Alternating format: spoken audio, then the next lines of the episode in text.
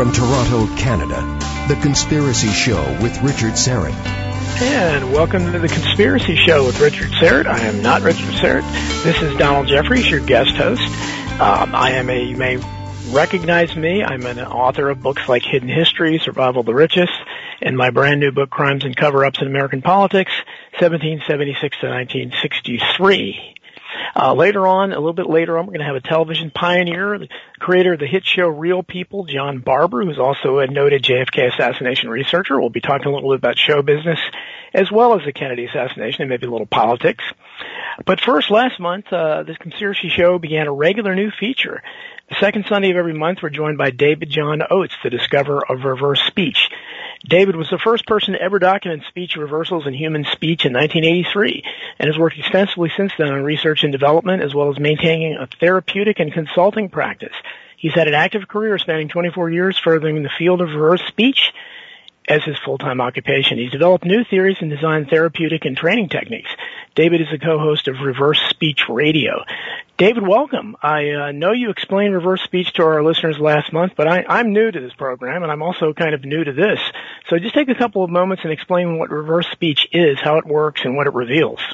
Sure. Let me let me do exactly that. Okay. So basically, what I'm proposing is a brand new theory of language I'm claiming that language is twofold, forwards as well as backwards. And as the human brain is putting the sounds of speech together, it's doing it in such a way that we're saying two things at once, one forwards and one in reverse. And what I'm literally doing is recording speech and running it backwards. And when you run speech backwards, I mean, you may think it's, all, it's a whole lot of gibberish, and in many cases it can be gibberish, but periodically scattered throughout the, that gibberish can be heard very clear English phrases that are uh, generally related to the forwards and are grammatically correct.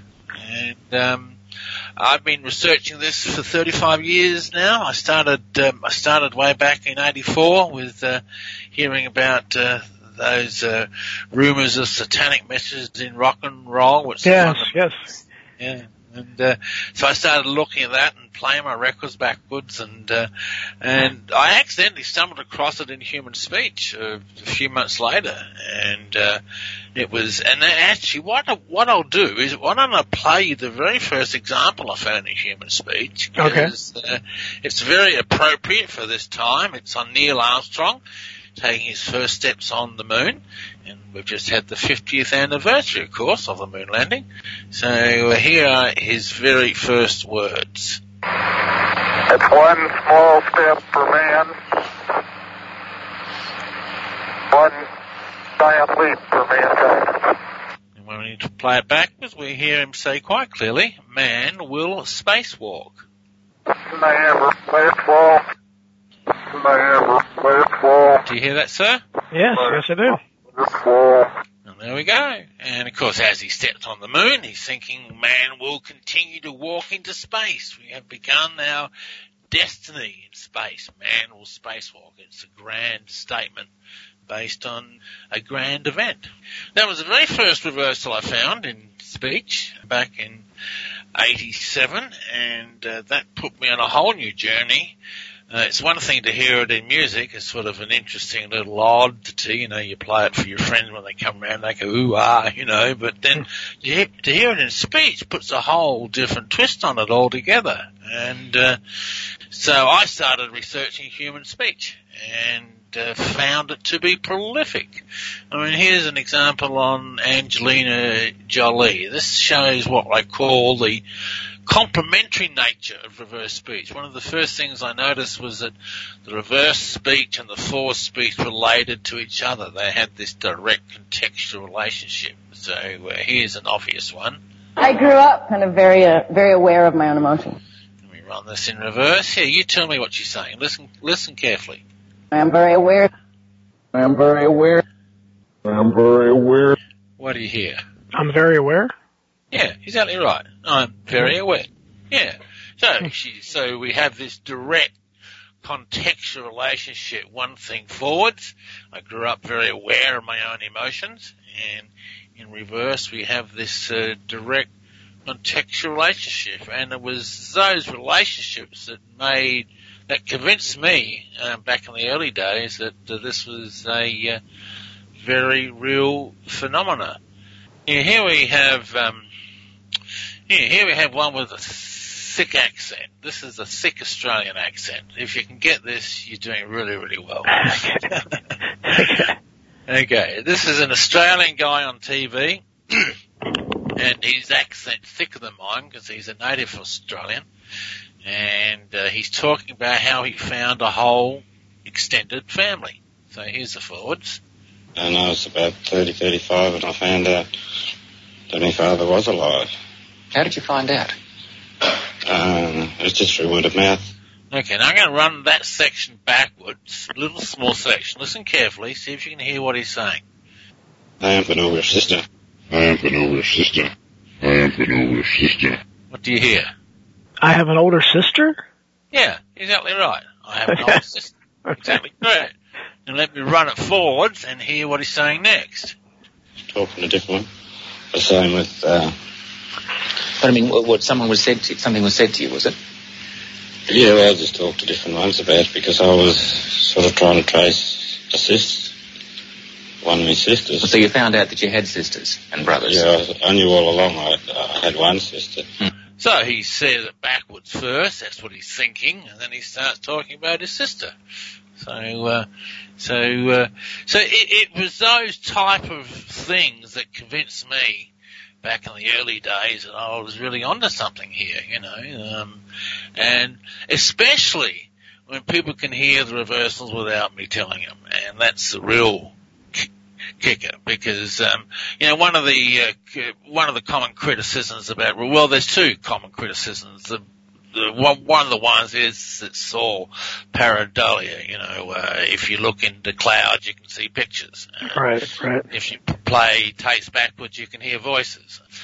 Whilst I understand that criticism, and certainly there are many sections of backwards tapes that don't have intelligent phrases, and so it is possible to imagine the gibberish, but amongst the gibberish, there's very clear phrases occur that can be heard by others quite clearly.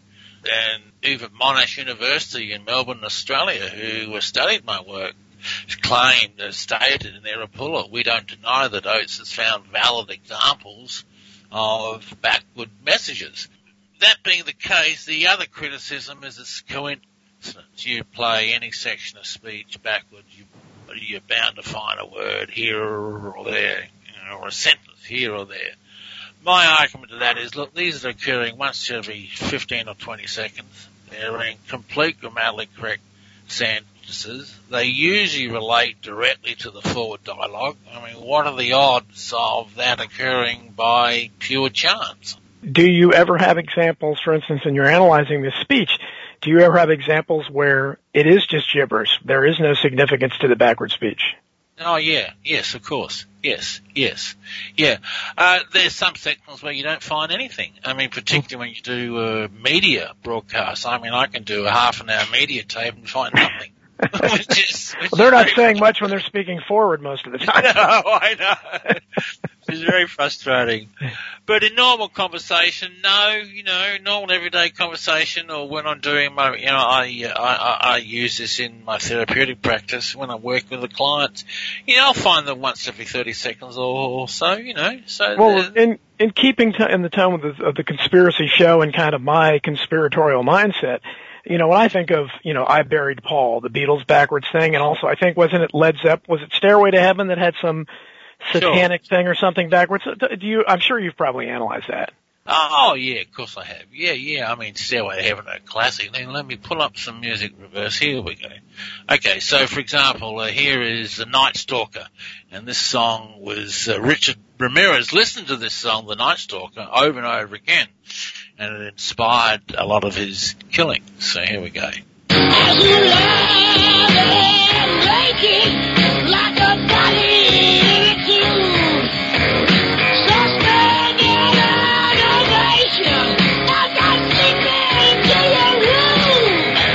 Here him sings backwards, "Oh, listen to me, I'm from hell." Is that is that ACDC? Sorry? Uh, I'm sorry, is that ACDC? Who is that? Yeah, that's ACDC. Okay, and the okay. song and the song Night Night Stalker, and it was Okay. this song that actually that, sorry song song. No, I interrupted the backwards thing. Sorry about that. No, that's okay. No, this, this, this is the song Night Prowler. And uh, it was this song that Rich Ramirez listened to over and over again. And this has got a rather creepy reversal in it too. Listen to this.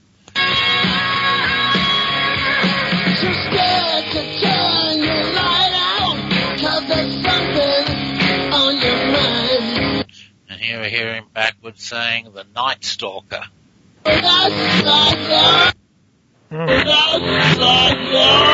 Yeah, so there you go. Bit, bit freaky. So Yeah. yeah. look, I've I've got well, can, can your conspiratorial sh- sh- show, boy, boy, I can I can go into the JFK assassination and nine one one, and Oh yeah. I've done them all. I've done them all. So, uh, Yeah. uh, that will be for future shows, folks. Well, yeah. You, apparently, you're going to be on every month. I mean, I I won't get to to host it, uh, but every so often. But uh, I and again, I just I just remember as uh, the I buried Paul. And that what what is it that the that the Led Zeppelin the Stairway to Heaven? What what is it that they say backward? It's something about Satan, right? What is the Yeah, what is the yeah, big thing there? it's, it's my sweet Satan, the one Okay. whose little path would make me sad. His power is fake. And let me see if I can pull my hands up on that real quick. Uh, music, um, stairway, here we go. So here is the fours of that famous section.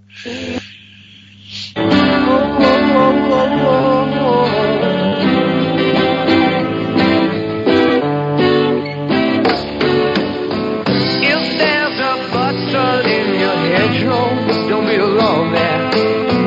It's just a sprinkling for the May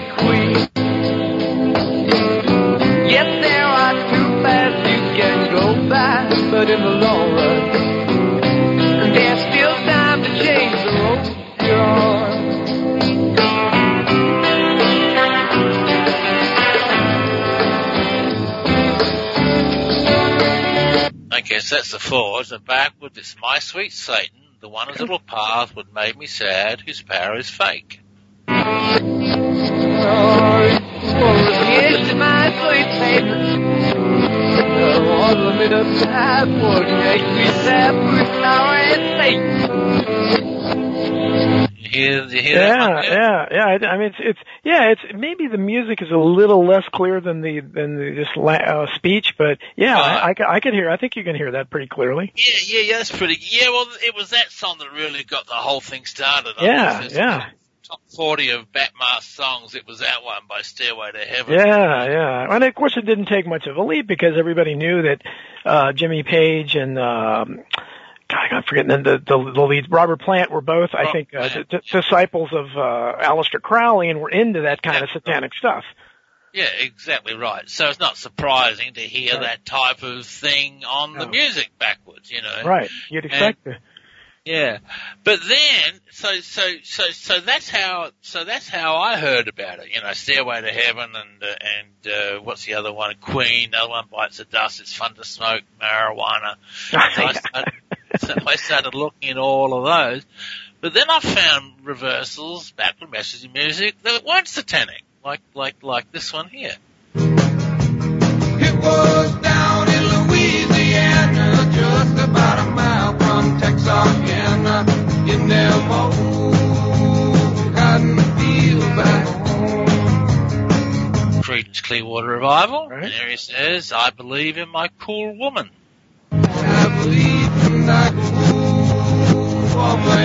Wow, that was really that was very clear. Yes. Yeah, so I'm scratching my head. You, I mean, this is me back in '84, you know, and I'm scratching my head and I'm going, "What the dickens is all this stuff?" Yeah. And I was convinced it was there. I mean, I'm a ham radio operator, so I'm used to audio. You know, I've been listening to ham radio signals for four years. You know, and my ears are pretty sharp, and and I'm going, "This is really weird." And uh, so I, I really, over six months, I played all my music collection backwards and found hundreds and hundreds of these things that I mean, I would say only less than 5% of them were what I could call satanic. And it's a shame that they're the ones that got all the publicity back in the early days. Cause Sure. there's a whole, whole lot that weren't, you know. And, uh, but what the music, but then when I found on the speech on Neil Armstrong walking on the moon, then, uh, of course we, we that's a whole other story. Did we go to the moon or not? I'm gonna do a whole show on that one, but that's another story together. Right. Uh, so, but then when I found it on Neil Armstrong, I'm going, well, Dickens, this is occurring in speech as well. What on earth is it, you know? And then I found my second one, I found about 10 minutes after the Neil Armstrong, and this is uh, JFK's assass- assassination. Just a moment, please. Something has happened in the motorcade route. Stand by, please. Yeah. Parkland Hospital, there has been a shooting. Parkland Hospital has been advised to stand by for a severe gunshot wound. The president's car is now going past me. The limousine is now traveling at a very high rate of speed. And here I hear him say, he shot bad, hold it, try and look up. Wow. I mean, I, I'm for someone like me who has researched the Kennedy assassination. I'm very familiar with that long litany. That that recording is played. And I don't know if you know the story behind that, but that recording actually wasn't live. Supposedly, the the uh, radio guy recorded it later at a, at a later date or something. But it certainly sounds yes, someone, someone, someone told me that uh, a while ago. Yeah, yeah. But anyway, either way, you know. Yeah, that's that's amazing. I know, and that's what I'm saying. I'm saying. Uh, Well, do you think do you think the individuals that are doing this? I mean, are I mean, I don't know. i- Is there an ability where they consciously are able to put put, Oh, no, put, to put no, that? Or No, it's not conscious. It's unconscious. I mean, the musicians were de- denying they did it, and they were quite right. They they weren't doing it. It was another. It was the first sign of this dual communication process that all of us are speaking backwards. It's another function of language, and um, and what we were hearing in music was the first sign of this. So. Um, and uh, and and of course, Stairway to Heaven is satanic. Yes, of course, Stairway to Heaven are into are, in, are into the occult. ACDC right? negative messages. They're also into the occult, you know, and so so it's not surprising if, if that makes sense. So uh, um, so they no, they weren't doing it deliberately. It is the unconscious mind speaking, and Cool. it's everywhere. It's everywhere. Well, that this is fascinating. Um, you know, I, again, this is all new to me, uh, other than again just hearing about the Beatles and Led Zeppelin and all that. But and you know, knowing something about the JFK assassination, even it's it's fascinating stuff. I'm not sure what it means, but uh, it's. I mean, some of some of it is is clearer than I thought it would be. I thought, like you mentioned earlier, a lot of people think, well, you're just, you know, you're hearing what you want to hear, but some of it is pretty clear. I know. That's what I say. That's what I say to people all the time. Hey, don't you know? This is this is clear as some of this stuff is clearer than, clearer than the for, than the forwards at some time. You know. So That's so it. look, yeah. So there you go. That's your first baptism of reverse speech. well, you learn something new every day, and I want to make sure uh, that uh, you know you're, you'll obviously be back next month. I think at the same time, and uh, you want to. Is there anything you want to? Uh, you, I understand your show, uh, your episodes drop every Thursday, uh, and you can go to. Uh, yes, uh, I don't know what I'll be doing next month. I don't know. We may even touch on the JFK assassination. I've got some at home. I did. You're- I did uh, four months of research into the JFK assassination, all the audio I could find. So, yeah, I got some interesting revelations. Well, you got you you you you piqued my interest there because that's uh, that's my uh, main area of interest there. But uh, Oh, and and and people that want more information can go to reversespeech.ca or you can listen to Dot at com. reversespeechradio dot com. Yeah, Anything else you want to promote there? Uh, no, that, uh, we've just released a new software which uh, called RS Video Pro, which is reversing vid- videos. And when you run videos backwards, the backward lip movements mouth out the reversals. Plus, you see all these amazing body language links. linked. It's really freaky. So there we go. Go to our website to get that. ReverseSpeech.com. Well, that's uh, that's, that's I believe I've heard you on Rense. So you're on Jeff Rense quite often, aren't That's you? right. Young new Jeff Yeah. Rich. Quite a lot. That's where I first heard you, and I, I remember thinking, "Wow, what what is going on here?" Because uh, for those of us that uh, you know, just as a just a, as a kid, remembering you know when people started talking about their messages and in the in the Beatles songs and Led Zeppelin and stuff, I said, you know, of course that intrigues anyone because you're thinking. But I was under the impression, oh, they're doing it on purpose. You know, have you ever analyzed "Sympathy for the Devil" by the Rolling Stones? God only knows what that might say backwards. Uh, you know what? No, I, uh, actually, yes, I have actually. It says the angered wolf backwards. There Oh. That's kind of boring. that's not what I would expect. I would I would expect something re- really great for that because that's considered you know kind of a uh, an anthem for that kind of uh, That's true. Yeah, it is, isn't it? Yeah. satanic thought or whatever. Well, it's it's you know it's it's fascinating to learn something new, especially when you play that JFK assassination clip. I said I've heard that many times and I've never never thought to hear it played backwards, and uh, that was that was some. Uh, some very very interesting stuff. So, um, and I think I, I'm listening again. I'm I'm co-hosting this. I mean, I'm guest hosting this. This is the second time I've done it, so I'm used to music coming up. The music should be coming up. That's why I was giving you uh, that, putting out that information there because I wanted to get it out before we had to go to break. David John, thank you so much for being here, and uh, you'll be back next month with Richard, and we'll be right back after this with JFK assassination researcher and the man who invented reality TV, John Barbour.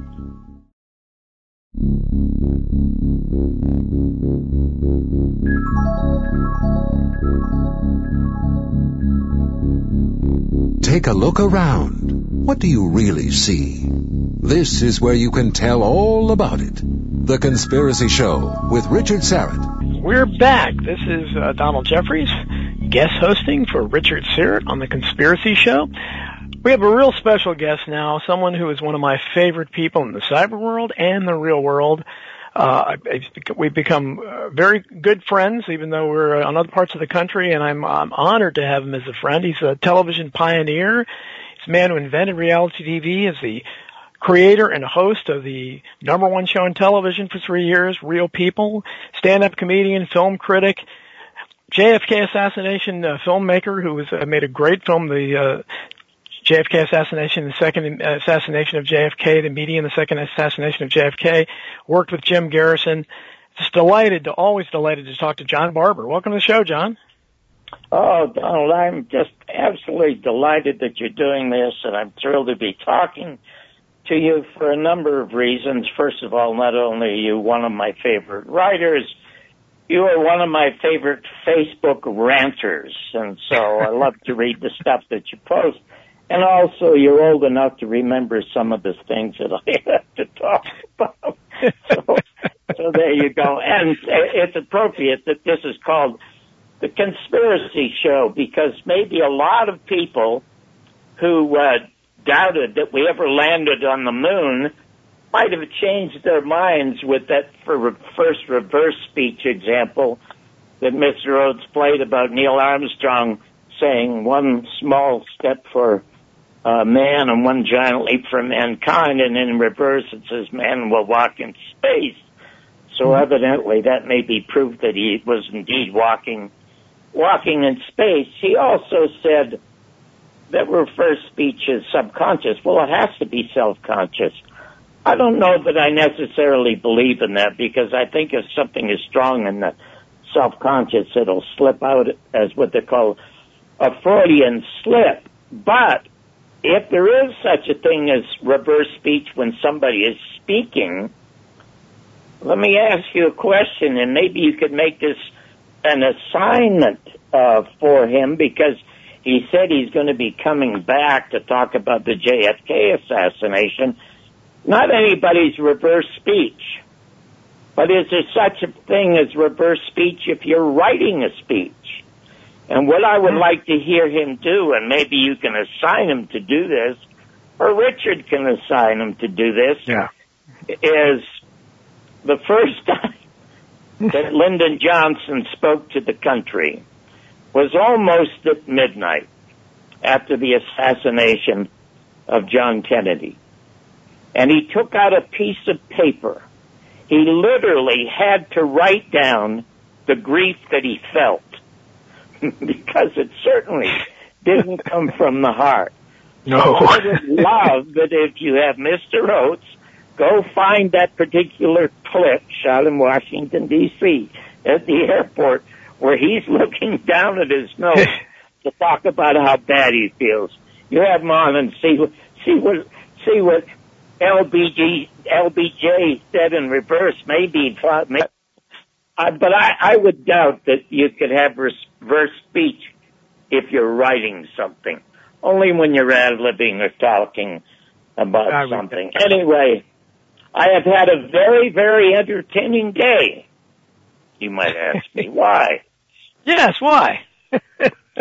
Well, I must tell you, when I first heard that Epstein committed suicide, I was reminded of the immortal words of Gomer Pyle, who said, surprise, surprise, surprise. now, for the for, for those that don't know in the audience, you you one of the many things you did. You were a uh, a, a screenwriter and you wrote some episodes of Gomer Pyle, correct? Well, I only wrote, wrote one episode. As a matter of fact, Okay. it's funny. I I quit writing sitcoms after that. I I was working with a guy named Whitey Gordon Mitchell. Whitey Mitchell was uh, the, the country's third best pe- bass player. His brother Red Mitchell was Ella Fitzgerald's bass player, and Whitey uh, uh, was with the um, uh, Benny Goodman Orchestra, and he recorded a lot of albums with Eddie Fisher. Matter of fact, he told me a funny story about Eddie Fisher. Do you remember Eddie Fisher? Sure, sure. Oh yeah, he had "Oh Mine Papa" and "I'm Walking Behind You." I mean, not, Carrie Carrie Fisher's father. Yeah, sure. Yeah, well, he had a number of number one hits. Mm-hmm. And Whitey said that when they had recording sessions, he said Eddie had absolutely no sense of timing, which is remarkable because he really had a beautiful voice and the records are lovely. They literally had to have a guy stand next to him and tap him on the shoulders when it was time to re- sing the next line. But in any event, uh, he called me when I was a struggling uh, comedian. My closest friend was a fellow named uh, Mort Lachman, who'd been Bob Hope's head, head writer for 20 or 25 years. And I got a call from Whitey one day when I was out of work, and I was out of work a lot as a stand-up comic when I was starting. And he said that, uh, uh, you know, when he's 50, he doesn't want to be a bass player any longer. And I said, well, I don't blame him. I said, what do you want to do? He said, I want to be a comedy writer. I want to write, I want to write sitcoms. And so I, I met Mort Lachman and Mort Lachman said, well, you know, it's easier if you have a partner. I have a partner. His name is Bill Larkin. Why don't you just call John Barbour? He's out of work a lot. I mean, he may, want to do something creative and financial while he's waiting for his next gig. And I said to him, uh, you know, I'd be happy to talk to you, but I'm not really interested in this. But if you want to come by the house, come by the house.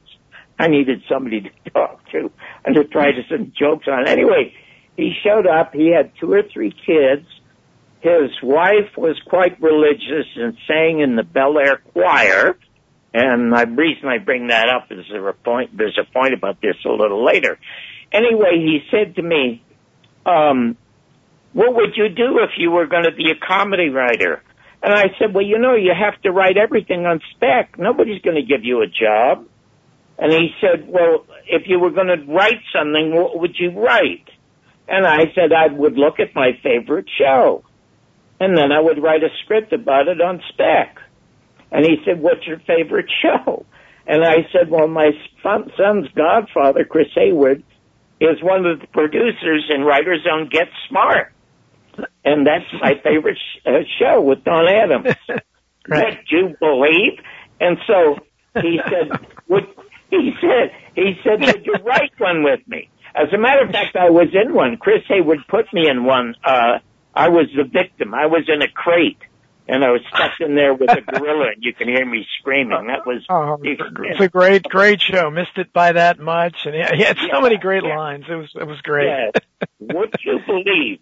Anyway, Would you believe? uh, he, he said, uh, "Would you write one with me?" And I said, "You know, I don't want to be a writer." You know, and I said, "I'm not a writer." He said, "But you write jokes. They're great jokes." I said, "I write it because I have to. It's because I, you know, because I can't find stuff that's funny enough to steal or original enough to steal." I've only stolen two lines ever in my life, but I always attribute it to somebody, and the favorite person I steal from is Mark Twain. And I often say, as Mark Twain said, if voting made a difference, they wouldn't let us do it. You know, any, anything like that. So he said, uh, please, I don't want to be a bass player when I'm 50. And I said, okay, I, I will do it. He said, well, if you were going to do it, what would you write about? And I said, well, you know, the big villain in Get Smart is KAOS. Remember KAOS? Oh yes, yes, yes. In Get Smart? I said, Yeah. well, the biggest thing in the country right now is green stamps. Now, I don't know if anybody except you and I remember what green stamps are. Yeah. But, uh, uh, green, tell the audience what green stamps were. Well, you you, you had uh, green.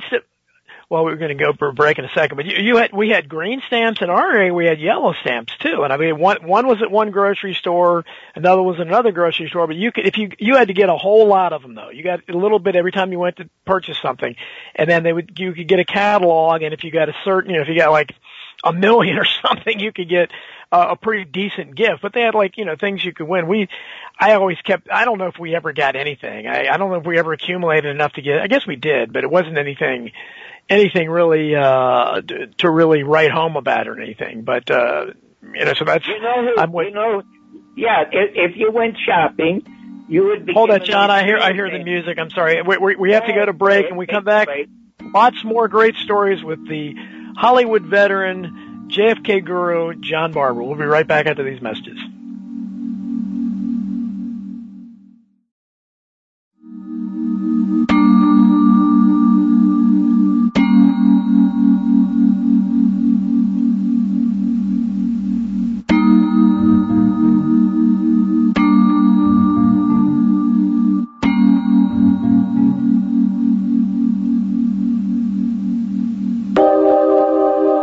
Listening to The Conspiracy Show with Richard Syrett from Zoomer Radio.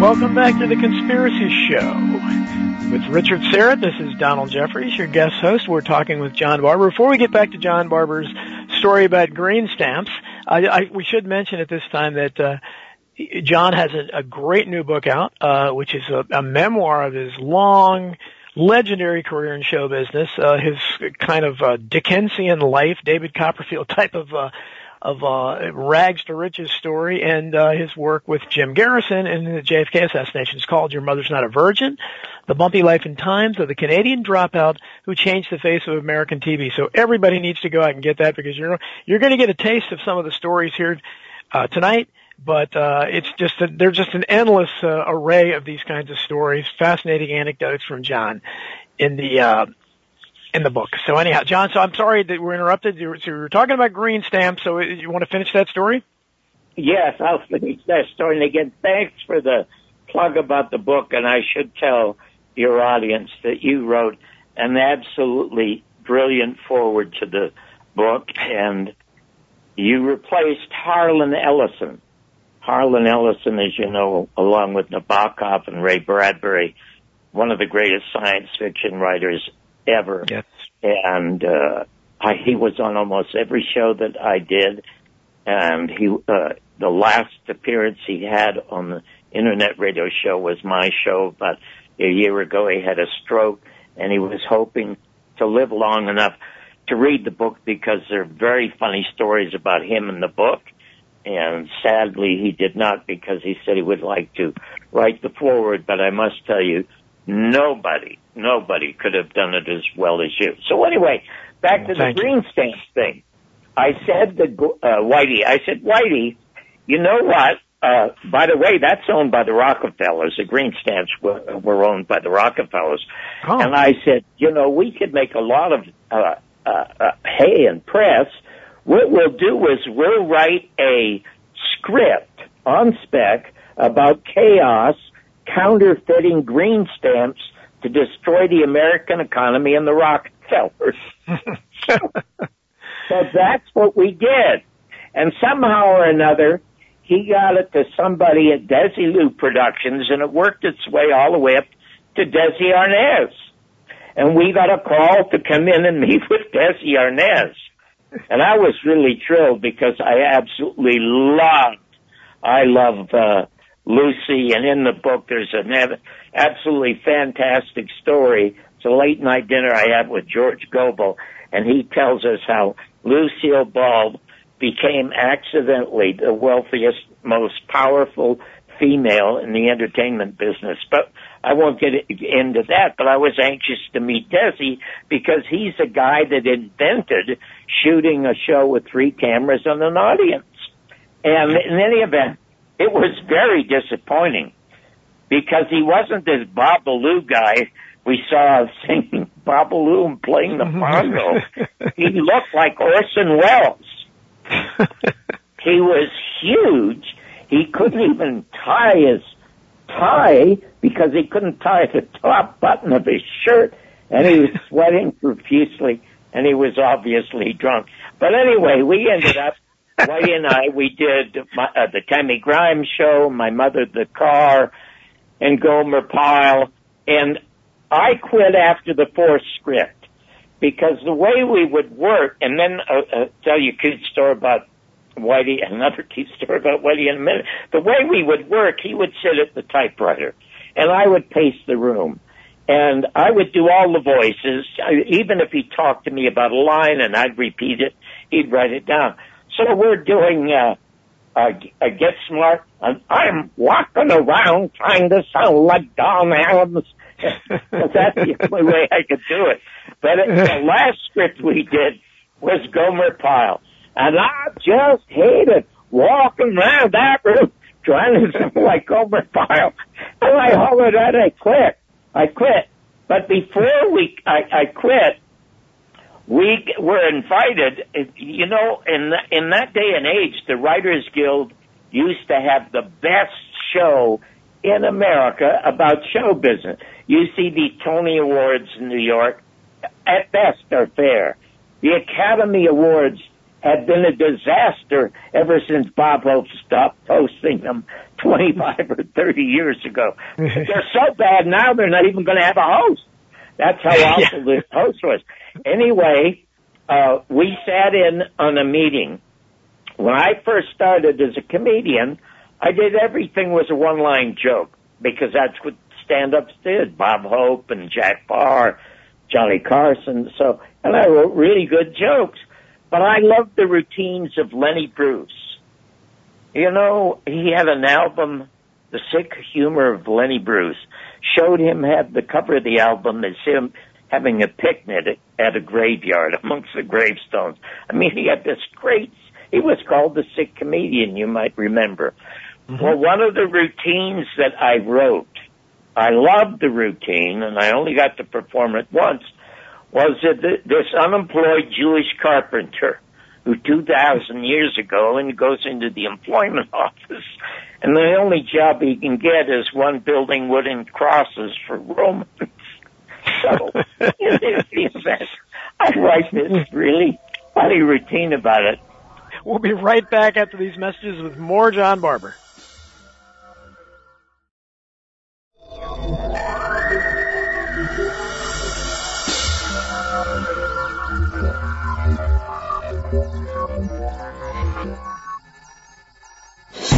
Different views make great conversation.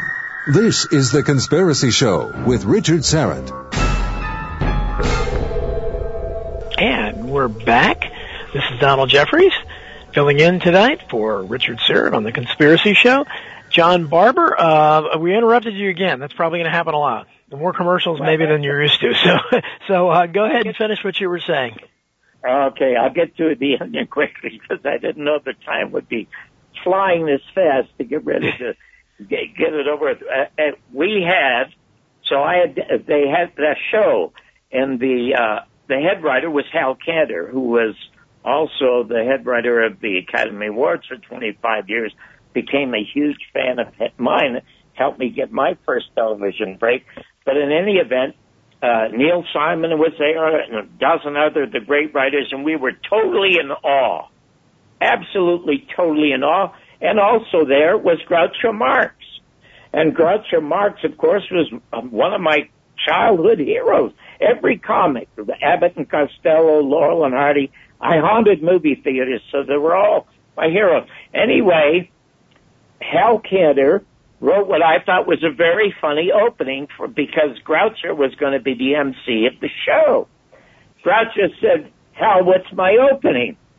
And so Hal starts to hum, thanks for the memory, da da da da da dum, da da da da da dum. And we hear that music, Groucho, for a while. Then the curtain opens and nobody's there and you walk out and you say, isn't it great to hear that music and not have that guy show up? Which is a very funny line. And Groucho yeah. Marx said, I'm not doing that. And I was nobody. Nobody. And I said, Mr. Marx, why not? And then he looked at me like I was a nobody. And I said, that's funny. He said, I'm not putting down Bob Hope. So what else have you got, Hal? So Hal said, well, here's your next line.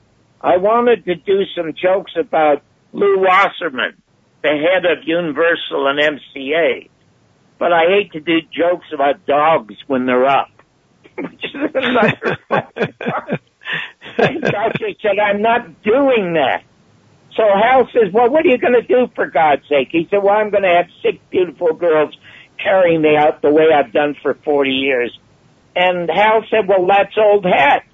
And Groucho said, it's old hat because it works and that's what I'm going to do. And he did it and it was so god awful corny, quite honestly. And it bombed. the two hits of the show were Neil Simon's skit with Walter Matthau, who on stage was the most charismatic actor I ever saw. On screen it was Cary Grant, but on stage it was.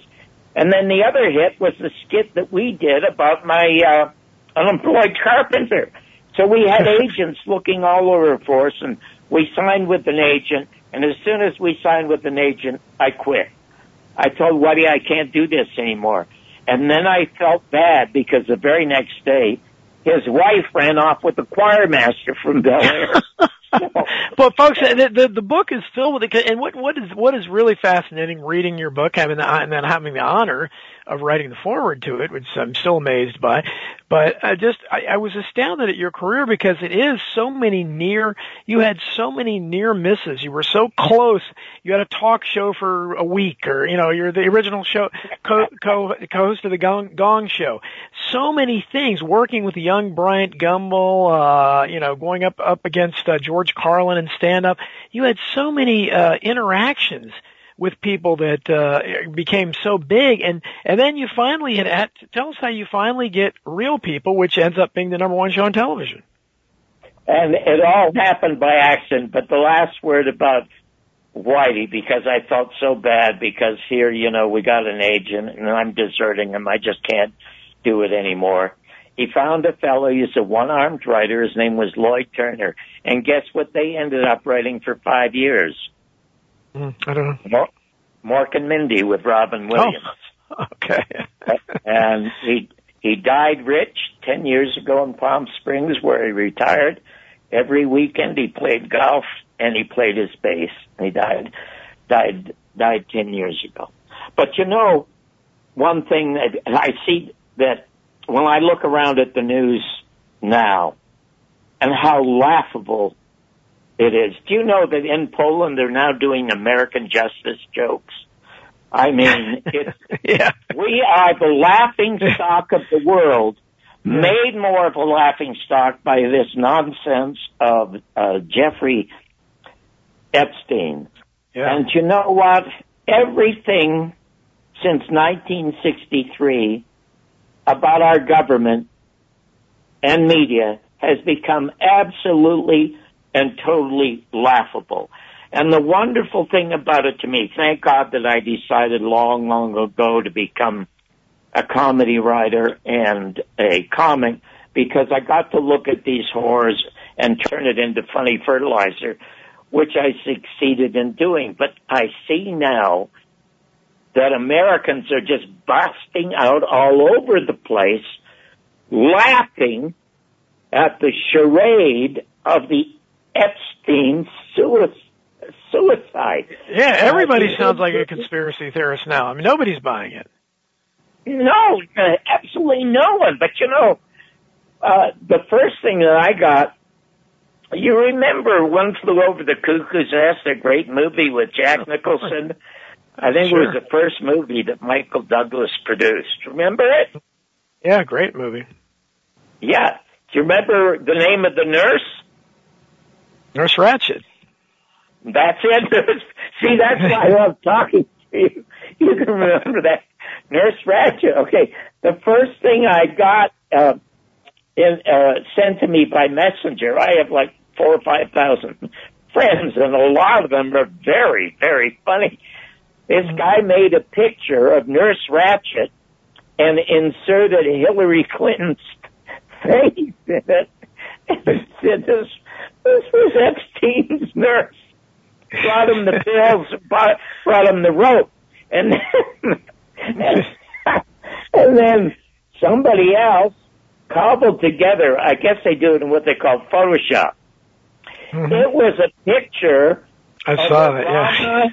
And Hillary and Bill Clinton sitting side by side on the couch, and they're laughing uh, their heads off or their asses off as they hear they hear that Epstein is dead.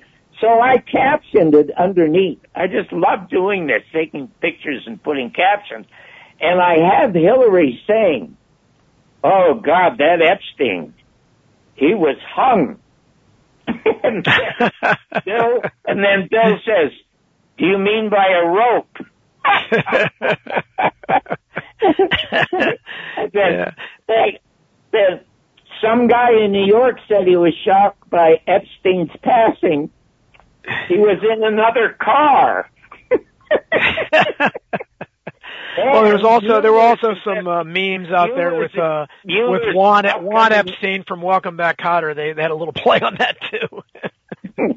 Mueller's investigation will prove Epstein was suicided by the Russians. yeah. Oh yeah. There's well, you know, there's a the Joe Scarborough. That's he joked about that. That's our that's our American journalist. That's that's the kind of investigating they do. He basically inferred that it was the Russians doing it. So Yeah, and uh, somebody wrote me and said, "Hold it a second. Uh, why why didn't they give him bail?" And I said, answered back and posted it. The reason Epstein was denied bail was because the authorities were afraid he'd skip the country and not have the mm-hmm. opportunity to hang himself. yeah, that's right. yeah. Well, it certainly it certainly has kept people busy on social media talking about it. I, I, I love it, you know, because it is so obvious. It's so obvious. A month ago, Epstein is on suicide watch. He hmm. attempts it and they revive him. And now that they're convinced he'll kill himself, they cancel the watch.